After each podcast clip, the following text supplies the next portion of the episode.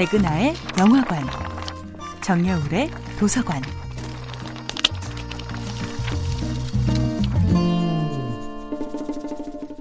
안녕하세요. 여러분들과 쉽고 재미있는 영화 이야기를 나누고 있는 배우연구소 소장 백은하입니다.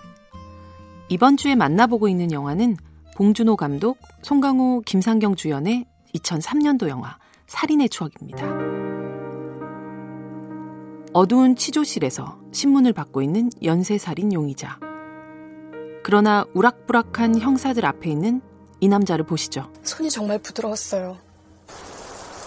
내 입을 막은 손이 진짜 여자 손처럼 곱고 부드러웠어요. 가까스로 죽음을 면했던 언덕 위의 여자가 참 부드러웠다고 진술한 그 희고 긴 손가락. 티끌 하나 찾아볼 수 없는 맑은 눈동자. 저토록 해맑은 얼굴로 과연 그토록 잔인한 범죄를 저지를 수 있을까 의심하게 되죠. 이 긴장감 넘치는 범죄 드라마는 이 청년의 등장으로 잠시 혼란에 빠집니다. 형사들의 그리고 관객들의 판단마저 교란시키죠. 살인의 추억에서 배우 박해일의 얼굴은 영화가 시작되고 1시간 28분이 지난 후에나 보여집니다. 그리고 겨우 20분 남짓한 시간 속에 등장한 것이 다죠. 하지만 그는 이 짧은 시간 속에 어떤 캐릭터들보다 명징한 인상을 남겼습니다.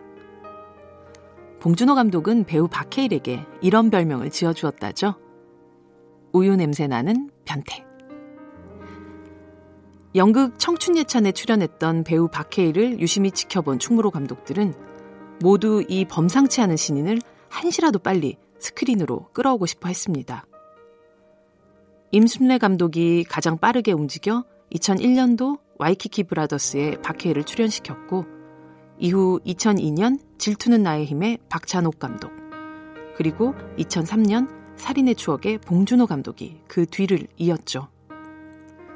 봉준호 감독은 화성 연쇄살인 사건을 소재로 한 자신의 두 번째 시나리오를 써내려가면서 가장 유력한 용의자 역할에 아예 헤일이라는 이름을 붙여놓았을 정도였습니다.